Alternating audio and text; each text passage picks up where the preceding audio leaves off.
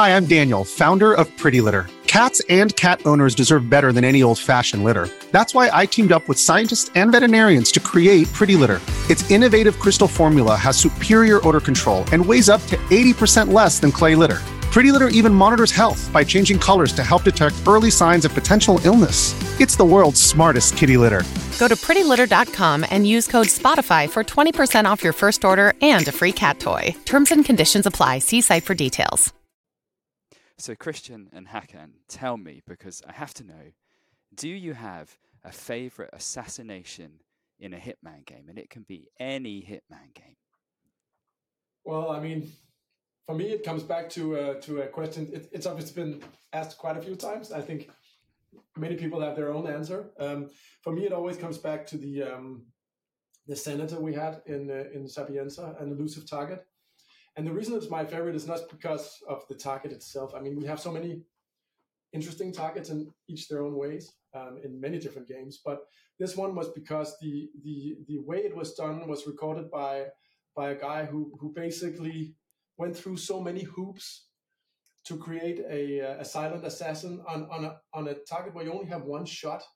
So he must have trained and prepared and started over and then when he did it, what you saw in a video is just a guy in a bell tower shooting a silenced pistol in in a window, and he shoots one time, you know, two times, and you go like, "What is this?" And then it goes, "Poop, silent assassin," and then he and then he leaves, and then the whole deconstruction of what went on that Rube Goldberg machine he had to orchestrate, knowing if he screwed it up, that would be it. He only had one shot.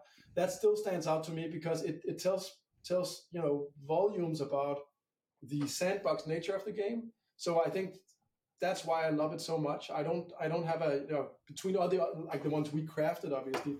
I don't really like to keep favorites, but I just love that one because it puzzled everyone at the studio at the time he did it, and the deconstruction of it was was glorious. Basically, what he how many traps he had to set, distractions, leaving sinks with the faucet turned on, having multiple cascading explosions of uh, fire extinguishers all of this to strip away bodyguards that were distracted and then cause a, a chain of explosions through the chimney uh, and then blowing up the target uh, in what appears to be a freak accident of uh, you know and and yeah that's that's to me that will always stand out like it, i think it's the essence of the game in many ways what a wonderful answer hakan is there an assassination that stands out to you I don't know. There, are, I think there are many, many uh, creative ones that the team have, have, have done. But I think you know, I think that Sean Bean was pretty pretty funny.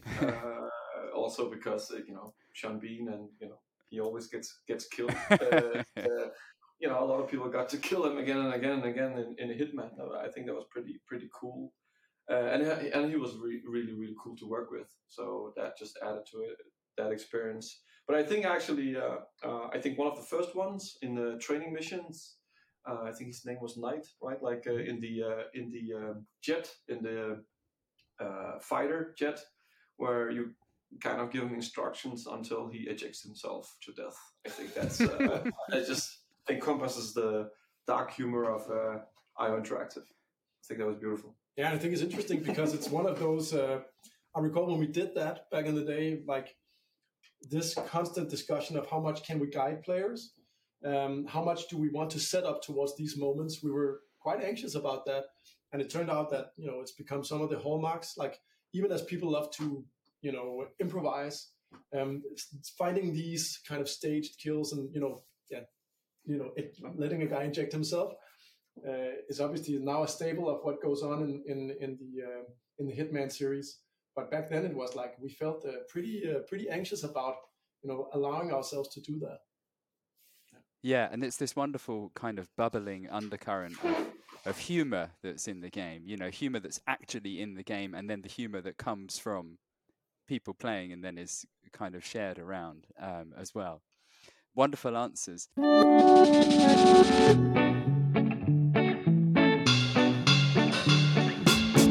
Welcome to One to One, a series where I, Bertie, a journalist at Eurogamer, talk to brilliant people from around the world of games about the work they do. So today it's the story of Hitman, and with it the story of Danish developer IO Interactive because the two are intertwined and inseparable.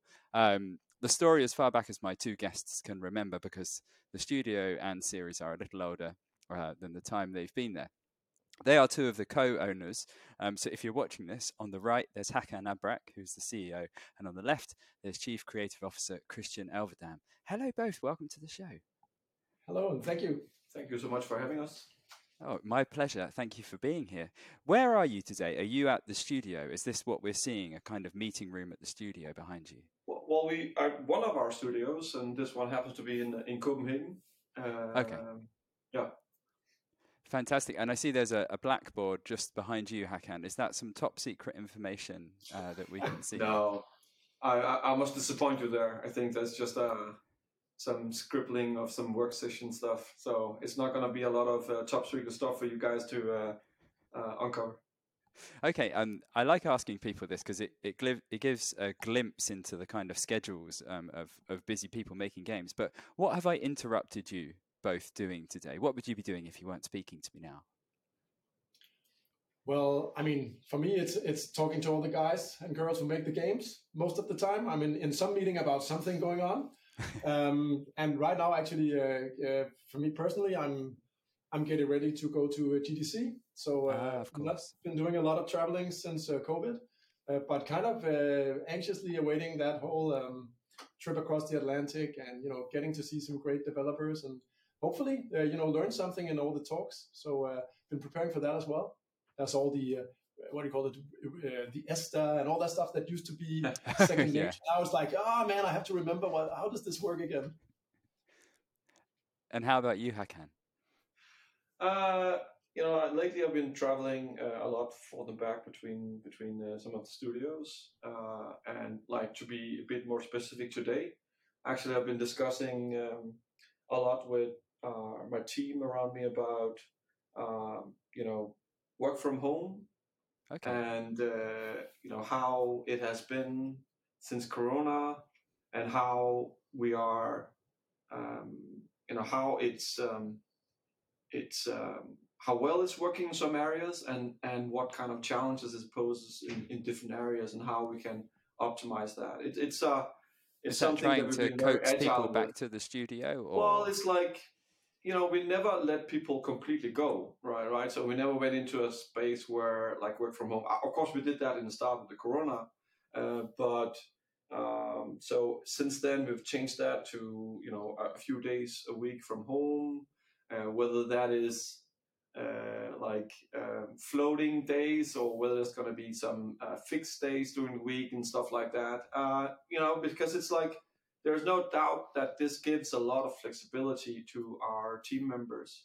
Uh, yeah. but at the same time, it's also very interesting to see the different surveys and whatnot trickling in now from the effects of, you know, if you are away from the studio uh, two and a half days a week in average, that actually makes you, you know, it sneaks in, makes you a bit detached from the culture and from the mm. studio, and in effect, you know, the studio will, will kind of be challenged with, uh, you know, togetherness. So it's a lot of these things we are talking about. How can we balance the obvious benefits for people to have some time at home to to focus, uh, and the flexibility that comes with that, next to how we don't lose ourselves and the togetherness yeah. and feeling of being a part of something. Yeah, I think we have exactly the same conversations going on um, at our company as well for exactly the same reasons. So you mentioned the other um, offices that IO has now. So obviously you have in Copenhagen, that's like headquarters. Um, and I think you have one in Barcelona now. Correct. And there's one other, I think, but I can't remember. There's one in Malmö as well. Okay. Uh, you called uh, Copenhagen as the headquarter, and uh, you know I think it started here in Copenhagen. But one of the things that we really emphasize on is not to. Of course, there's some remnants of that. There are a lot of the senior people, veterans, being here for 20 year, years plus, are yeah. situated in Copenhagen. So that obviously uh, comes with some, um, you know, some uh, uh, tradition, whatnot, right? But what we are really trying to do is not to act like there is a headquarter or the okay. the idea of there's an elite studio and then there are helper studios and whatnot. I, I know some studios are are uh, operating like that. Some companies are doing that, but for us, it's been like very very important from the get go that you know we've been very conscious about how we want to grow because growth that there has been in IO uh, significantly since uh, 2016, mm-hmm. right, um, when we launched the first uh, entry on the World Assassination. And um, you know, one of the things that we were talking about earlier was like, do we want to be 300, 400, 600 people under the same roof in one building? Yeah. And and and we don't. I, I think I believe in something called the Dunbar number. If you get uh, above like 140, 50 people in in one location, you kind of again lose this togetherness, right? It gets okay. a bit alien, like you get distance, right? I mean, as you can hear, these things are very important to me. But uh, so so we were like, okay, so how can we grow where we can grow on other locations where we also can meet talent where they are, uh, but also like uh, you know you, you know millions of people can work together, collaborate, but it's good to have this local feeling as well at the same time, right? So how can yeah. we be around 150 here and 150 in another city and 150 in another city, where the thing is not about the studio studio uh, label. Like you're not labeling the studios like you're the studio that does the live tail. You're the studio that does this and that and qa and this studio is doing the 60 60 60 bits right? Like uh, that's, which that, that's not it. Uh, because um, the way we structure it is that our projects are front and center so our game director can work from here, uh, uh, executive uh, producer on same project can work from Malmö. It doesn't matter really. It's like it's the project that front center, right? So it's ah, spread okay. around with talent across the studios we have. So um, yes, of course, it all started in Copenhagen, uh, but it's very important to us not to not to create a feeling of this is the elite studio and and people yeah. working on other places are not. So so we, you know, all our games are worked upon. The teams are, uh, you know, the, the, team. They're not like a B team, and uh, and they all uh, come from different places, from different backgrounds, and work in different cities. Yeah, it feels like it's, a... it's, it's something we tried on on Hitman Three. As you mentioned, Mattias was in uh, in uh, Malmö, and Forest was in Copenhagen, the executive producer and the game director. Just as like they, we really tried to embrace it full on that that this this collaboration must must be able to uh, to succeed, and I think it does to a large extent. Uh, but on the topic of of uh, like what happens to the workplace when we're not together, I think one one thing that we discovered, which is is this intangible thing where, and I'm sure you you guys know that as well, but you're sitting in a cross discipline team most of the time, and you're working on some problem. Now, some of the people you're working with might you know be at another location but what typically happens is that someone talks about something they're, you know, battling with, and then you mm. know the cans come off some other place. Someone goes, "Ooh, wait a minute, I might be able to say something." And I don't believe that feature is easy to invent in, in Teams or whatever software you're using, because how do you, you know, take off the headphones and gently listen in on a conversation without being like an elephant in in some sort of video feed? And I think that that that that kind of problem solving organic, if you could call that. I think we absolutely rely on that when we build games, and and and we need that. We need that kind of pulse together. And I also think, like, just reflecting on my time back in the day, like, there's just some stuff you don't ask about when you're new in in the in you know whatever you do, whether you're an animator, whether you're a level designer, whatever you do, you're just sitting there. And if someone is, uh, you know, it's can I ask you about this? What does the editor do if I do this thing? Or like, there's this whole knowledge sharing well, I think it must be a little bit daunting coming into the industry uh, if you're like completely new and then you're only on Teams calls and you go like, how you know how do I do yeah. this? Uh, and I think that's a profound challenge we're facing in many ways. Yeah, it's um, it feels like a current issue as well. Certainly, as game development teams get bigger or require uh, bigger um, workforces, as you say, Hakan, it's it's difficult to get everyone under one roof without the studio becoming something unwieldy. You just can't manage. So as people spread around the world, and you want to have studios around the world to to suck up some of the local talent there, everyone's going to have to learn how to work together. Anyway, moving on a little bit, it's been an eventful few years at IO, obviously, uh, with management buyouts and Hitman kind of relaunches, reintroductions in a way. And I'm really pleased that things seem stable and, and as you say, prosperous uh, for you now. Whatever you're doing there, it's working. So you know carry on. How are you feeling about how everything's going? Uh, about where IO is, about where Hitman is? How are you feeling about that? I think it's uh, I think it's difficult sometimes to um, I mean, I'm feeling absolutely amazing about it. That's the first thing. But it, sometimes it's difficult to kind of uh, um, digest it, right? Like uh, because, as you said, like we're coming from a point where it was difficult in uh, you know when we did the uh, management buyout. Uh, there were some difficult conditions and things looked really really bleak. Honestly, we were um, 178 people and uh, you know part of surviving because we literally had three months of uh, runway before we would go bankrupt. Wow. Uh, so part of it was unfortunately to let go of almost half of the workforce team members.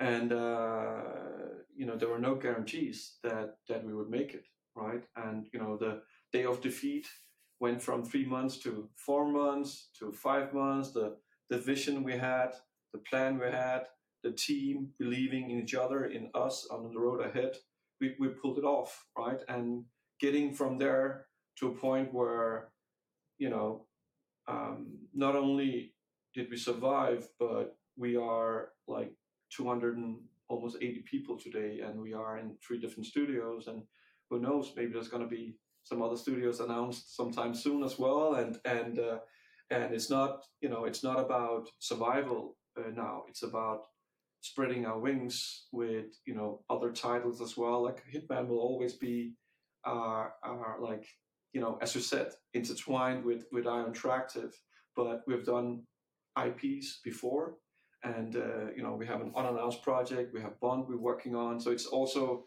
absolutely amazing that besides the Hitman franchise that we absolutely love, that we can also spread our creative wings and and uh, expand a bit uh, on, on you know on, on the things that we want to achieve, right? So I, I think um, yeah, sometimes I have to like uh, ask myself, is this really happening? Like uh, yes, it is, and it just feels really good. I, I, I think there's also um, obviously there's the uh, what you talked about our, our journey as a studio and, and hardship, real hardship, obviously yeah. at, at some points and real victories. They felt extremely real the last few years um, because they were us. It was literally just us, which is, I think, new to it was new to everyone at the studio because normally you're kind of you're part of a bigger entity, if you will, uh, which makes yeah. it sometimes a little bit harder to understand what's going on. Um, I think if I look back at if we t- if we dial back the clock all the way back to Hitman Absolution,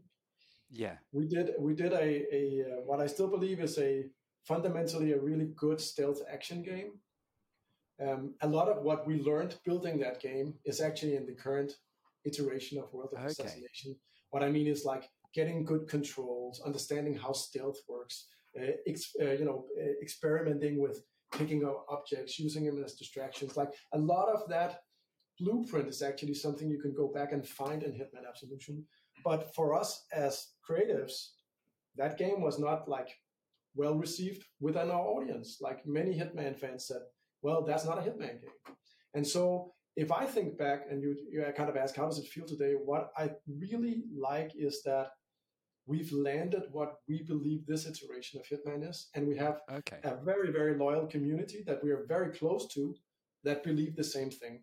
And that was not the case when we started this journey. We had we had a fan base where like, "Can you even do Hitman anymore?" I think it's fair to say that was the question. You know, fans are uh, you know obviously passionate so they ask harsh questions and, and sometimes have really high uh, you know demands um, which is which is what it is but in this case i think it was pretty fair to say well, what's going on here and i recall uh, you know as we started you know leading into the launch of our episodic game as it was back then I recall the you know questions from journalists were very much along the lines of uh, from like you know cautiously optimistic. I recall Edge magazine said like, okay, sure, I was talking about the right things now, but are they going to deliver? Question mark. Yeah. And then you know, you know, all the way to people who are going like, is this a hoax? Like, what are you doing? Like, why are you only doing uh, one uh, one uh, episodic release? And all of this you have to see in the context of uh, Hakan and I back then talking about wanting to change the formula from like monolithic releases on a five to six year cadence uh, to to having this heartbeat and being constantly out there. And then for me personally, this desire to try to change the feel of the Hitman universe into something more aspirational and more humoristic. So from being down and out and you know you know vengeful, you're more like this high profile assassin. You kind of get this feeling of being the best of the best, and you get to travel the world, which to me is like an aspirational fantasy, mm. as dark as it might seem. And then using that backdrop that you also uh, talked about of of kind of humor that sneaks into sneaks in everywhere, satire you could call it. But when we say it now, it feels like ah yeah, that's almost self evidence that that would be a good place for Hitman to go. But back then, a lot of skepticism and and and and uh, self doubt and external doubt, all that stuff. It feels like we kind of overcame that, but that was not like. I, I think at the end of Hitman 2016, when the episodic, which was also controversial, uh, kind of was was that episodic stretch was over, and we wrapped up everything in the full package. I recall this sense that I went from people asking, "What the hell are you doing?" to people saying, "That's great. This is a, uh, an amazing kind of uh, way to take Hitman. It's such a good game. Uh, we won Game of the Year. It felt like surreal to go from so much doubt to so much praise, if you will. And I think from then on, obviously, we got hit by other bumps but that's more like the creative journey. I think by that time we started to understand we had found hmm. a home.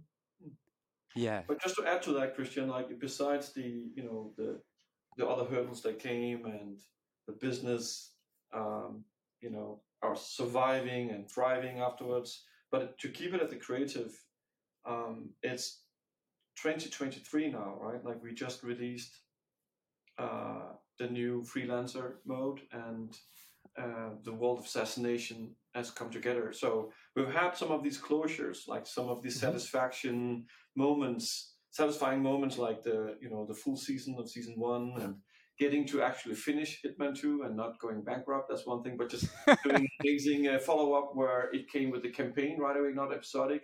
And you know we had the community, we had people looking forward to it and delivering that, and then delivering Hitman 3 completely by ourselves, publishing that ourselves, developing uh, that that ourselves. The satisfaction of really making that as a crown jewel, the most, the best rated uh, of, the series, right? But then it just felt like uh, keep keep giving because in 2013 we really put the bricks uh, down on this uh, vision of creating an ever expanding world assassination. So now our paper. So, so this is just to pause you there. This is the point where I, th- I, think Christian, you kind of take over as director of the mm-hmm. studio and series. True, yes. Okay, and so this so, is when you you sit down and you kind of come up with this. We need to do a big new vision. So to to kind of uh, to kind of. Uh, uh, I will like showcase that. It's it's kind of interesting. So we just celebrated freelancer launching, and uh, one of the producers who was a big part of that launch dug out of the old archives we have a video we made back in 2013, which is called Hitman: The World of Assassination, which is basically like you do these videos to kind of inspire like uh, ourselves and obviously talk about where we want to go. And that video talks. It's the first time we label it the world of assassination. We talk about this ever expanding, ever dangerous, you know, world where you know targets appear and new locations unlock and all that stuff. And it's kind of odd. It's kind of cringy when you see it now because it was using all sorts of weird assets and we had to like beg, borrow and steal to, to bring it together. But like a lot of what got said in that video is actually what wrapped up with the uh, you know the whole trinity coming together. So yes that's that's now like 10 years ago when we started talking about you know the world of assassination and how you can build you know something that starts as one game but eventually becomes much more than that which i still think is amazing when you when you think about it like opening up Hitman today is like a massive, massive, massive game, right? Actually, uh, like I was the production director uh, back then, and uh, the production side of the strategy of realizing that vision. Uh, you know, the reason why, if you if you put up Hitman Three today, you will see, um, or Hitman Two, you will see. Back then with Hitman Two, you will see the location from Paris, from Hitman One, Paris, and all the way up to the last location, Hitman Two, and Three would just add to that, right? The same menu. And it's because like it was meant to be an uh, one executable back then, ah. right? So so going from box product, not only the way we distributed with with uh, episodic, but the whole thing. You just imagine a World of Warcraft kind of thing, but just for single player as a service, where I these see. things would just expand and add location and, and it will add. The reason why it's coming together now and not back then is because when we split from Square Enix, they had the uh, uh, publisher ID in the back end with Sony. So some of these things we could do, uh, we, we took over as uh, IO Interactive with the publisher. So some of these things we could do on one platform, but we couldn't do it on the other platform. So so so Ah. so we had to split it up and call it Hitman Two, right? Uh, and then and now it feels like getting everything together, and that's what I meant. Uh, Mm-hmm. Getting that whole thing called uh, World of Assassination. It is. I cannot tell you how satisfying that is because it was born. The thoughts were born in 2013. The technical foundation, the, how we produce things, and how creatively it was thought out, and now it gets together. So it's just uh, it's very satisfying. So it, it's it's strange because uh, in in one breath it sounds like the kind of end of a vision. You talked about kind of closure in a sense, Mhm. but at the same time it feels like the kind of beginning of a vision. Oh, yeah. And so, so what what happens now? Is this this a platform? The world of assassination is this where Hit Hitman lives and grows for the next ten, however many years, or are there will you do a new Hitman kind of game at some point in the series? What's the kind of thinking there? Well, I think there are a few different ways of looking at that. Um, in many ways, I think one of the answers uh, to what you're asking about is freelancer. So that's a good example of something that we didn't envision like that, but that was a. It feels now like a kind of a logical uh, addition to the world, if you know what I mean. Um, and it comes from actually looking at a lot of our, uh, you know, hardcore players, what they were doing, how they were playing with contracts mode. What is it like? Some people invented contracts roulette. There were all sorts of things going on where people were playing with the formula, and that allowed us to go in, like, since it's kind of a living, breathing game, to go in and build that mode. So I think we're constantly curious about how we can build the platform. Uh, but we've also said, obviously, that right now, obviously, as a major, major, uh, you know, new Hitman game, that's a little bit on hiatus as we're building another Agent Fantasy that's also uh, taking up a lot of our time. but obviously, we'll come back to our, uh, you know, beloved uh, Agent 47. He's still very much in, in the heart of this company. Um, so I think we'll, in, in, I hope we can have our cake and eat it too, in the sense that we have such a wonderful platform where we can keep experimenting with what the formula can do and what people expect of it.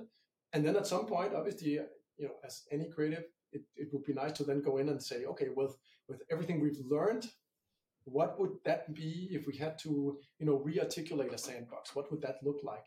I think that's a that's a super interesting question as well. I see. Okay. So we've heard you talk about Bond a couple of times. James Bond, 007 for people listening. I'm sure everyone knows what's going on. So you have a James Bond game in development and it's been in development for a while, I believe, like a couple of years, maybe a few years. How's that all going? Well, I mean, there's obviously not so much we can disclose right now because Sure. we're working on it. Um, I think we can say a few things that are like, first of all, it's it's um, it's extremely both awe-inspiring and literally just inspiring to work with um, with the team at Eon. Obviously, the people who are behind uh, everything Bond. Uh, they like as everything like we, we know that it's kind of odd because from my perspective, I've been used to defending you know 1847 You know, people want to do things with our franchise, and you kind of you feel that stewardship. And obviously, for them, that is uh, their role in, in the in the Bond franchise. And so, for us, it's been about finding a mutual understanding of what is what is James Bond about. And as we talked about, um, we're doing an origin because one thing they, they, they kind of to show the trust they've instilled in us is that that we're allowed to build a James Bond for the games, Okay. uh, which I think is a profound homage to where our industry is and where the medium is. In the sense that yes, it's it's time to have a a, a James Bond character who was not a movie character, but who's actually comfortably just his own game character. And so I think that's super inspiring, and and and you know, getting to earn that trust has been very very. Um, I think humbling and and and and we feel a little bit honored. I don't know how to put it. I it's just I think for I think most people can imagine this scenario. So we can talk about that set now because obviously we couldn't back then. But but we, as part of this journey, we were obviously at Pinewood, and you know, I recall Hakan and I and, and part of the crew working walking around in what we later found out was the uh, the streets of Havana and No Time to Die, and getting to M's office, and and you kind of feel extremely humbled, and you understand the the gravity of what James Bond actually is, and so yeah. that's the journey we're on right now. Is is trying to understand like I'm, with one hand i think we can safely say we're very good at agent fantasy and and everything we've learned with our with our Hitman franchise, and now we're kind of rediscovering new uh, new sides of the agent fantasy with James Bond. Yeah, because it's tricky because you know the films in general have come to sort of the end of an arc, um, and mm-hmm. they're looking at a new beginning, and at the same time, I suppose you're looking at a new beginning. Is there any pressure to sort of be in step with the films, or you're you're making completely your own thing separate? Well, obviously, details. I, there are many things we can't, you know, unveil. Of course, yeah. I think it's safe to say that we're building our own thing. But you know, beyond that, it's it's you know really hard to comment. Yeah. So where um, I, yeah, I appreciate this is kind of sensitive topic, but where does James Bond become a thing in your thinking? At what kind of point in time are you sitting there going, "Let's do a James Bond game," and now I'm going to pitch um, Eon about this? Where where does that fit in your history? I mean, it, it's a it's a, still a, it's a while back. I think.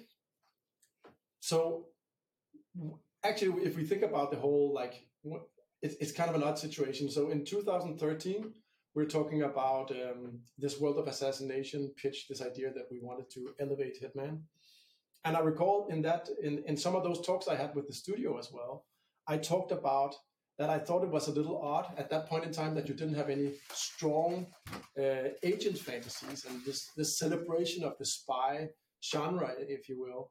Um, and I think already then IO was on a path where we were interested in in kind of that exotic, mysterious, kind of uh, intriguing universe. And then I can't recall the exact date, but at some point it obviously became a, an interesting discussion. What if because at that point in time, obviously there hadn't been a Bond game for ages, mm. and uh, and obviously there's a big part of like what does it mean to do a real Bond game? Can can you do what what what would it be about? And and there we, we kind of started getting idea that oh maybe we should try to talk to them about what is it we're doing and what is it they're doing with uh, with um, with their franchise. I was obviously uh, as many other people super enthusiastic about the whole arrival of the Craig era and and fascinated really by how they are so good at kind of reinventing themselves. And I also think yeah. that gave a kind of a belief that perhaps this could be a thing that you could reinvent Bond for uh, for a games medium, and and and you know because it's kind of you have to have that confidence or belief that we could could do that together. I think besides the um, you know the agent fantasy that we've been training our agent muscles for 20 plus years uh, here uh, and you know, in, in in that regard, maybe it's not the worst studio to take on this uh, this journey and this task doing a Bond game. But besides that, I think with with the World Assassination, um, we've also proven to build a community around a single player game. We've also proven how we can go from just this wham bam like box product experience and then it's over, but how we can build a universe uh, that's not you know multiplayer battle royale uh, kind of thing, but it, it is a single player that expands and doesn't really fizzle out and die, and then you have to wait five years for for us like the World Assassination Hitman has just been ever growing, right? With with players counts and and community, uh, and, and I think some of these things uh, is also something that appealed uh, to them, both at MGM and, and, and Eon, that it's not um, just you know capitalizing uh, on on IP and just doing one one game and and trying to earn something on it. It's not like that. But when we commit to something,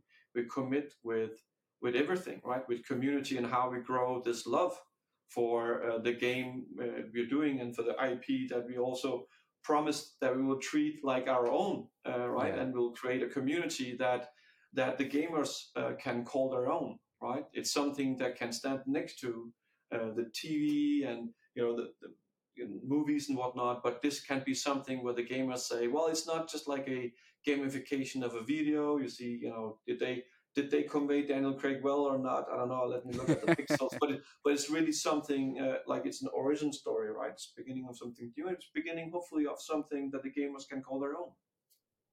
Yeah, um, fascinating. I can't wait to see what you've been uh, cooking up. Um, is there any word on when people might hear more? In the distant future or the near future? Not right now. so, also, you've got something different, I believe. I think you're working on three things. So, you have World of Assassination, Hitman, you have James Bond, and then you have a, a third thing, which I understand is quite different uh, from what you're known for. Is that right? Well, I think the problem here is that uh, if you think we're tight-lipped about Bond, I think we have to be even more tight-lipped about okay. this one. It's true we're working on an unannounced project, uh, but we don't have you know a lot to share here. Really, it's it's a little bit uh, you know yeah, it's it's still unannounced. Hey, it's Kaley Cuoco for Priceline. Ready to go to your happy place for a happy price? Well, why didn't you say so? Just download the Priceline app right now and save up to 60% on hotels. So, whether it's Cousin Kevin's Kazoo concert in Kansas City, go Kevin, or Becky's Bachelorette Bash in Bermuda, you never have to miss a trip ever again. So, download the Priceline app today. Your savings are waiting. Go to your happy place for a happy price. Go to your happy price. Okay, fair enough. Um, so I want to go back in time um, quickly because I like seeing how people kind of ended up um, where they ended up. We've touched a bit on some of the things in the history of IO. Um, so we'll kind of gloss over those a little bit, but maybe pull on some some interesting threads.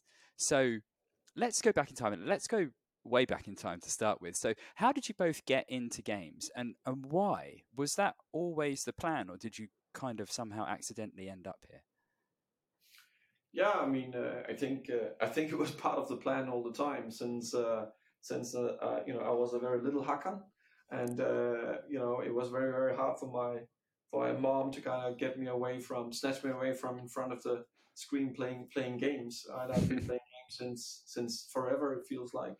Um, I think um, you know my way into the industry and to IO was uh, you know, I, I, went the academic way, but there wasn't really any, you know, universities and schools back then that was really training for for the game industry. Um, but I was just trying to kind of, uh, you know, the the bachelor and you know, uh, the masters, and trying to find things in mediology and media and whatnot to kind of. And I didn't really know whether it was supposed to be design or something. I was just very excited about games and uh, maybe mostly game design. But I was just like uh, that was maybe the one uh, craft that was uh, very little of to, to study game design. It was mostly yeah. like 3D or, or programming and whatnot, right? And so uh, as uh, you know, as time went on, uh, I found some people, and we started this little company, mobile company. Uh, we are doing some Java code and doing some some small games, trying to trying to make it there. but then I, um, you know, I, I had this normal job uh, at a at a big uh, the Danish, Danish uh, you know Denmark's biggest telecommunication company as a as a SQL Server developer, but but was a game company like developer in, in, in the evenings and the weekends, and then there was this opening you know, for a producer uh, job in uh, in technology in uh, at IO Interactive, and you know, in in Denmark, that was that was the place to be, ah, right? That was the okay. AAA space, right? So uh, I um, I saw it way too late. So the application was actually closed, but I called them. I just nagged them all the time that they really, really, really need to see uh, you know see me, and you know went in and uh, I, I, I got the job, and uh, and you know from there it was like running both Glacier and we have our own in-house uh, technology, Glacier One, and we were working on a big new iteration of that uh, supporting Mini Ninjas, uh, Absolution, Kane Lynch. So I started there and went on to do um, Kane Lynch um, 2 uh, multiplayer on the game side, and from there went on to be the executive producer on Absolution. And then I ran incubation as as manager. Christian was also working in, in incubation after we finished the Absolution.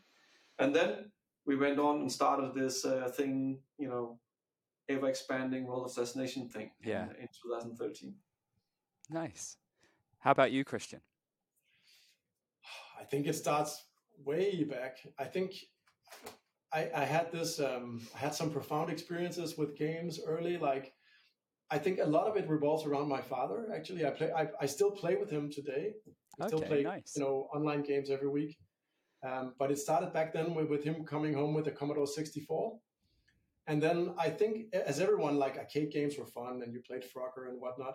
But then I recall vividly when I got my hands on Elite, the first Elite game, Ah, where my mind was completely, utterly, you could be blown away by this, what felt like endless planets that you could just visit. Where like, how is this even possible?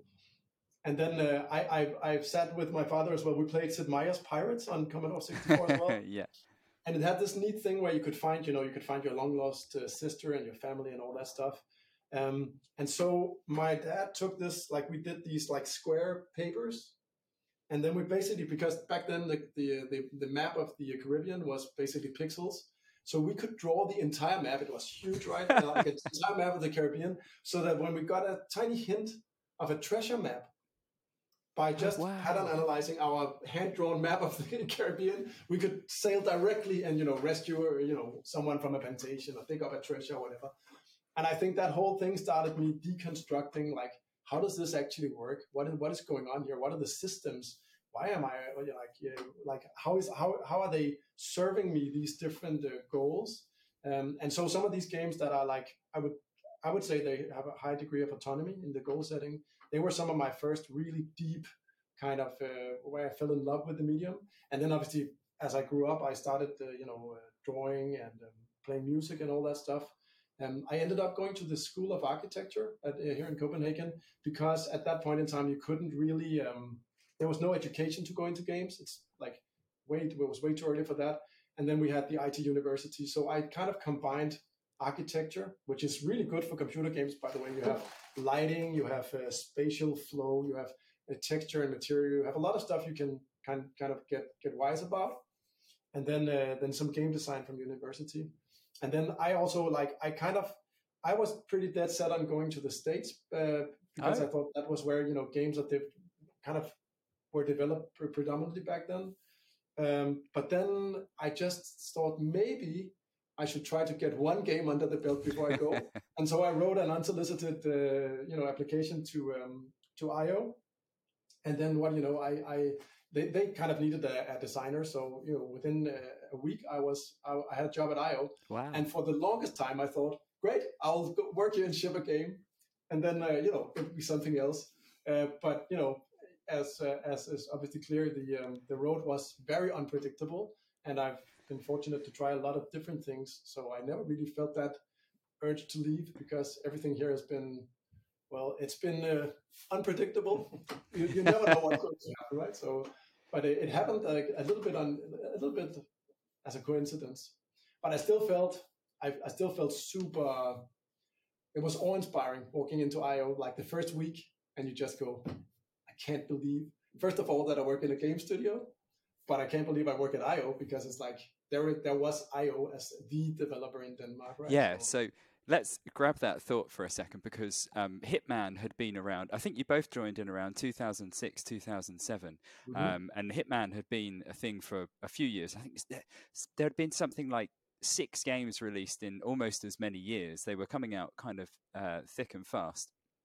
So, what was your first experience of playing a Hitman game, and do you remember what you thought of it? Yeah, I remember it very vividly. I was uh, actually um, we were very late with an assignment. Um, we're doing a, a C++ uh, assignment, and we were like three guys uh, at a friend's home and trying to kind of uh, you know solve the things. And I think we uh, uh, illegally downloaded something uh, back then, uh, and uh, it was Hitman, the first one, right? And uh, somebody said, oh, "This is a Danish company done done uh, done a game. Like, uh, oh, let's let's check it out." I think already it was like uh, midnight, one one uh, a.m., and we were supposed to be done delivered assignment ten uh, a.m. so uh, we started just to check it out, and uh, you know we didn't get to deliver that assignment at 10 a.m. because uh, it happened the week after, uh, because we you know we just played it till till morning. It was uh, absolutely, you know, back then, uh, the ragdoll just you know taking somebody out and being able to drag them. And uh, it wasn't just shooting right? You had to actually think about how to approach uh, you know the um, the back alley uh, uh, cop coming in and you know trying to decode their patterns and whatnot. So it was a it was a very different experience from from other games that you played. And I, I remember I was like you know how, how is this done in in Denmark? What what company is this? What what the hell? Like is it like it's pretty pretty good so uh, that was my that was my first uh, first experience uh, with uh, with Hitman and, and with IO Interactive. Mm-hmm. Well, my first experience was also Codename Forty Seven, but I think for me the journey was a little bit different. I kind of I touched uh, Codename Forty Seven, and then I kind of just tried the installments. I, I thought it was extremely impressive. I recall because obviously again, like you had one kind of Danish company, and you go like, is this is, is it Danish? Back then you didn't have uh, internet. I would let the young kids believe out there, so you had to kind of figure that out.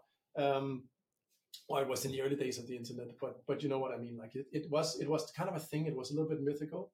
Uh, but for me, I kind of I, I tried them, but they didn't really stick until I tried Blood Money, and for me that ah, was the formative experience. Like uh, there are moments in that game. like, It's uneven, I would say, but there are moments when it shines where you go like, how is this even built? And some of the stuff was just crazy. Like from the Mardi Gras, where you had these like this insane crowd and this weird, you know, you're tailing these assassins and you're wearing, you're wearing bird outfits. And these bird outfits were heavily inspired by Danish children's TV. So you're kind of laughing oh, wow. from Denmark. It's like not Teletubbies, but you know what I mean? Like for, for, it's very recognizable if you know what you're looking for. So that was one thing, but also like the inner workings of the Paris Opera was like, it's insane, like the depth you could find. And again, back then you don't just go to YouTube. You actually had to kind of work a little bit to, to get some of that, um, and I don't mean like that to sound like a very old man, but you know, it's, it's just a different thing. It feels a little bit more punishing because you can't, you don't necessarily know if there's gold at the end of the rainbow when you're trying something. And obviously, uh, Blood Money is a fairly uh, punishing game. You die very, very fast if you get into combat, right? Um, but that to me was very formative. It was where, like, I obviously, I think a lot of the, um, a lot of the silent assassin uh, was also great, but at some for some reason that didn't stick with me when I played it back then. Later, obviously, it became a kind of a, a, an interesting reference. But for me, like Blood Money was definitely the thing. And I actually recall that that uh, you know Blood Money was still the most recent game that has been shipped when I joined IO. So that obviously felt a little bit like that's crazy. Like these yeah. these people built that.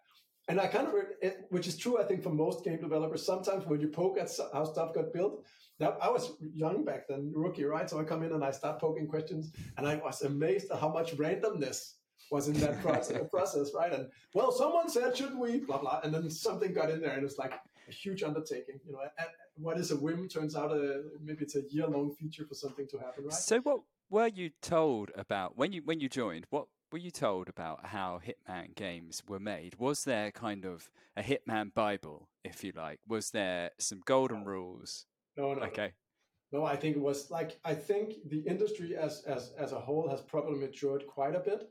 If you just think about how much stuff goes on with all, all the, like we talked about GDC, but just the craft of making games has become much more um, understood than it was back then. So there was a kind of an, a franchise Bible back then. That was like a tome in paper that you had to open, so you could read a little bit about that. But when it came to the game design and and uh, how to do that, that was extremely uh, you know by the seat of uh, of everyone's pants. Um, I recall actually asking uh, when I interviewed, like because I saw myself as a game designer. Um, and I got told, well, we don't have game designers at IO. We have level designers. And I was like, okay, what's, what does that even mean? so I think also for IO, it's been a journey of of building the different crafts, uh, game design being one of them. Um, so I think it was back. It, it, felt more rock and roll, I think, and a little bit more crazy. Like you had some some basically an an art side. It's almost like a triangle. You have kind of maybe it's just it's two heartbeats. You have crazy artists who just draw stuff they think is super interesting, and then you have like tech. We're a tech company. Tech meets art, and then you know you had kind of uh, I don't know, people picking up the, uh, the, the pieces in between and trying to duct tape them together. That's what it felt like back then. So still like extremely bleeding edge, but extremely rock and roll as well. I think it was a turning point there, like in yeah 2005 or six when I joined. Um, you know, there was a lot of talks about like the reason why I also joined was because it needed to be less rock and roll, a bit, bit more like order and documentation and technology, right? Like uh, how do you do this and uh, uh, best practices and stuff like that. Next to building the technology, obviously.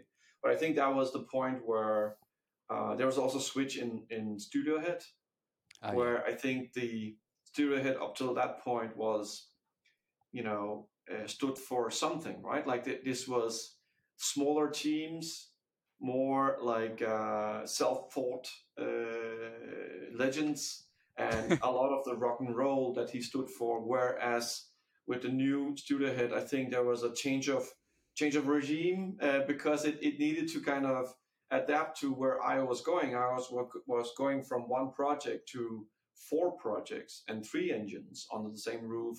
So things got more complex. So there was a natural need for getting more like again uh, you know onboarding and because you know every week there was like four five seven people starting uh, and i think it's also generally in the industry that's where more complex games were happening right then that's where you heard about well i mean ubisoft has a different kind of formula there are 1000 people working on one game and whatnot right and and the rock and roll uh, it, it does doesn't it doesn't work right uh, back then right so i think generally uh, with budgets and team sizes and everything was changing around there. Engines were changing to be able to uh, help and support like many, you know, hundreds of people working at the same time.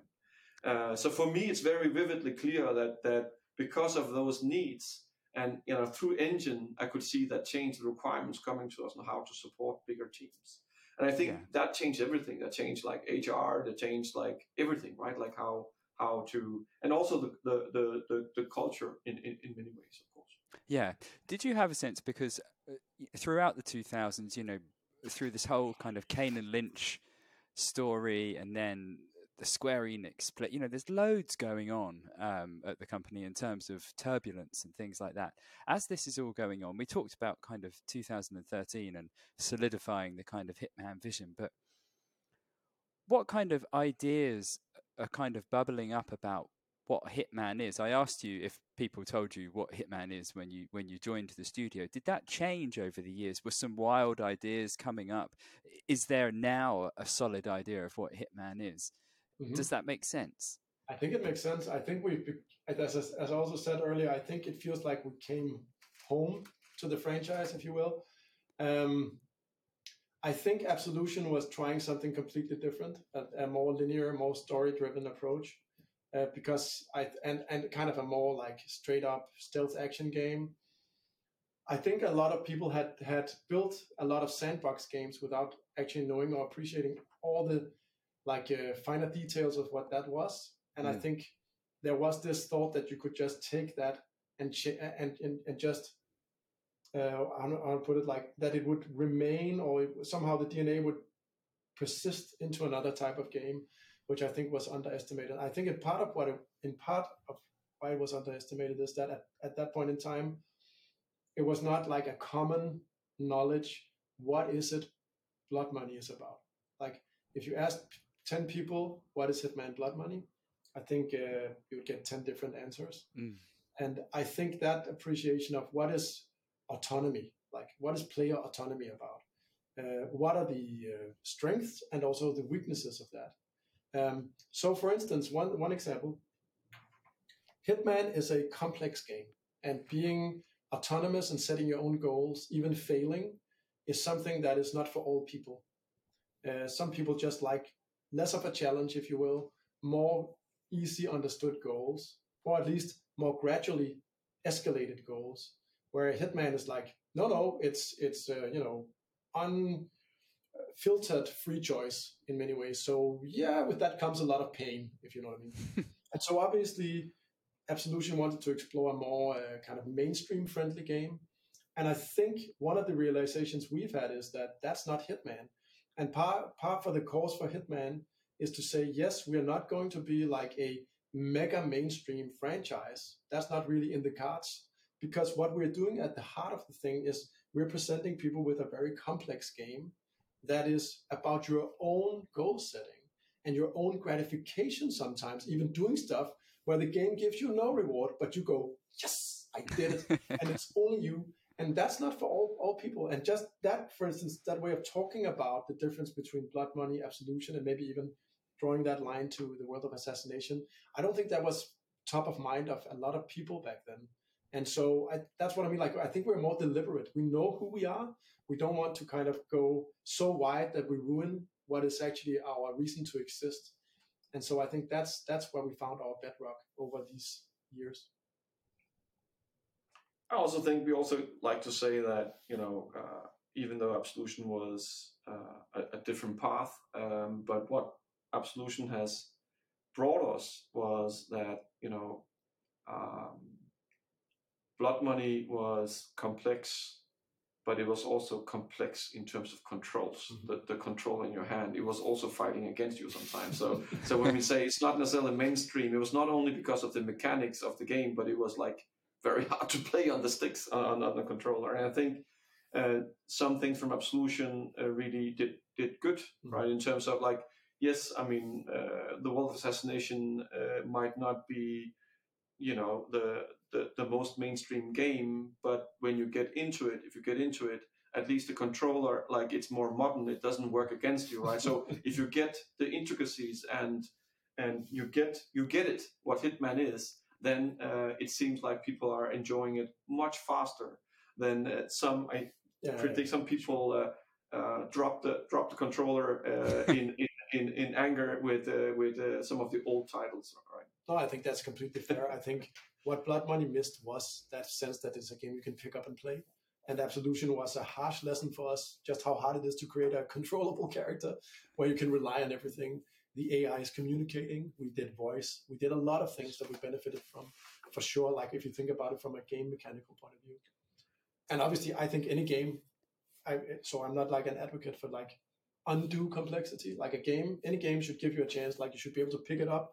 You should be able to, you know, get get responses to what you're doing, learn what the game mechanics are. I don't think any game is exempt of that kind of contract mm. with the player. Uh, for sure. I, I, think these things are all like you, you build upon some of your experiences, right? Whether it's hugely successful or whether it's been less successful, it's important to learn from that, right? I mean, we're working on um, the project 007 and you know the learnings from absolution the learnings from hitman uh, the learnings from building an agent agent uh, contemporary agent worlds uh, you know all that is valuable to us building something that is not hitman uh, but that is something from io yeah. Wonderful. We're kind of coming to the end of our time here and thank you for for joining me for so long in the first place anyway. Um, but before we go there are a couple of questions i like to ask everyone. They're kind of fun. They're just some short questions. And the first of them, and we may have touched on this already, but what was your first game that you played? And this can be the literal first game you played, or it can be the first significant game you played, whatever kind of thunders to the front of your mind. I think for me, I, the first game I played was ping pong, I think, but the first significant was, uh, uh, you know, my, my, dad had this uh, little summer house thing that he uh, sold to this guy in exchange, he also come, came with a Commodore 64, and uh, that's a good five, trade. Uh, five exactly. I, I, I agree. It came with five uh, shoe boxes with tapes, and uh, so I had this screwdriver and this tape, so I could kind of you know you know adjust it so it could load these different games. And uh, with a ring binder, he came with a ring binder, right? And and and this guy was saying like a whole new world is gonna open for you, uh, you know, kids. And I was like, the first game was called Boulder Dash, uh, and if you're old like me, you you might have tried it, um, and that was just that was just uh, you know mind blowing, right? And and a everlasting love started from from that moment. Wow. Oh, for sure. And how? Like I, as I said, like for me, it was the. I, I still think sometimes I lived in the Caribbean because of of pirates. my one of my fun You, moments was you don't look like somebody. no, no, that's, that's that's the glory of computer games, you know. Uh, no, but and I recall like in the uh, in the locker room at school, we were singing the Ghosts and Goblins tune. Like that's when it starts dawning on you that the games can be something like, um, yeah, more than just a weird sort of s- hidden away activity. Like it was, it started, it started to become culture. gosh, Ghosts and Goblins. It just reminds me then when uh, reminds me when I like totally randomly. Uh, I, I hadn't read about it or knew anything about it, but the Demon's Souls first time I booted that on the PlayStation and played it, you know, the the the instant punishment. You know, there was a lot of games before that that was you know got, got into this mainstream easy to complete and whatnot, right? Where so I remember vividly when I played Demon's Souls, it actually took me back to Yeah. my uh, youth and childhood where it was really hard playing games. Yes. And one of the things I still take pride in is that I actually completed Ghosts and Goblins, the original one. That you know, like, uh, nice. and it just reminded me, like Demon's Souls gave me that same feeling that you have to work hard for it to kind of advance, and it was so satisfying. So it was like, I, I think some some belief in the in the industry and some reconnection with my inner uh, child got reconnected uh, by playing Demon's Souls, and you know, I'm a big fan of the. Uh, of the, of the games from, FromSoftware. I still can't believe you completed Ghosts and Goblins. I thought it was the hardest game Yeah, ever made. It's insane. I know, very impressive. So the second of these questions is, what was the last game you played? The last game. Uh, I just on the plane on my Switch. I played um, Hollow Knight. Okay. I think uh, Fantastic game. for me it's always a twofold question because uh, I always play with my dad, and we kind of we, for the last decade we've been playing Company of Heroes because you know it's Ah. just uh, we like strategy games. So I always play that. That would always be my answer. But the last thing I played besides sort of the uh, the, uh, the you know, like home games that would be Vampire Survivors. I had a blast just uh, on a plane, and then multiple hours after that, it's kind of sticky. You go like, "What is this thing?" And then ah, I wonder if I can combine garlic with something. You know, it's uh, it's odd. It's it's it's, it's it's super enjoyable. And then it's like, yeah, it, it's fun. It's a fun game. Yeah, I know exactly what you mean. Um, and the last of these questions is best game or favorite game. Um, and you can interpret this however you like. I know it's an impossible question. I'm sorry for asking it, but I have. Mine is probably uh, a game for the Amiga that was called Moonstone. Okay. Uh, and Moonstone, like still to this day, I feel like it has been uh, and is still ahead of its time. It's like a like a tabletop game, like a, a PvP game, PvP VE game, fantasy RPG uh, in, in in in multiplayer in one, and uh, it's still like with a with a with at a gunpoint. I would say that's probably the best uh, best game that I've uh, you know uh, played. Good answer. I mean, I think it's an impossible question to be honest. I, I you know, it, it kind of you get asked that quite a lot. I don't think I can give you an answer. Like, I think it's it's it for me. It comes back to either moments in time, like um, I don't know how to put it. Like, I could say on one level, the most beautiful game I ever played was Defender of the Crown on Commodore 64. because where by the time I saw that game, I, I didn't think you could build anything that beautiful, if you know what I mean. And I just obsessed about that game and how, how well made it was. Uh, but then, as I talked about, like uh, I enjoyed playing with my with my dad and my friends. So sometimes it's just whatever game kind of um, surfaces. I don't I don't know. Like I w- really don't want to answer that because I don't think it's completely. Uh, I don't think I have one game. It's not fair to the other games. No, that's what I mean. Like uh, I would then say Heroes of Might and Magic Three is a is a close up Wow, to Moonstone. yeah. That's uh, So- I played like I don't know how many hours with that game. I know you played it a lot. No, That's no, it's like, just uh, uh, I was just yeah. thinking like my my uh, school, my, my my friend way back from school, we just booted up this mod for Heroes of Might and Magic Three, which uh, which makes it possible to play it uh, real time turn based. So they it's not turn based hot seat anymore. We played hot seat back in the day, so we had to wait for each other. So we were amazed at this. Like, there's a mod. You you we bought it on on good old games. You boot it up, and then on Discord we could share each our screen. So this whole thing, you're battling, but I'm bored. That that kind of went away as well. So we can watch each other's battles, and we can have t- uh, you know uh, turns at the same time. And like, wow, that was a, a blast. Like I uh, didn't one know of the that. I need to pick it up. yeah, it's one of the but that's one of the, the classics for sure, for sure. Great answers, Hakan and Christian. Thank you so much uh, for spending time with me today. Um, I've really enjoyed um, hearing more about your stories, and I hope you've enjoyed answering some of the questions. Absolutely. Thank you so much. Um, I'm Bertie. That was one to one. Pop us a quick review if you've liked the episode. It really helps. I'll be back in a couple of weeks. Bye for now.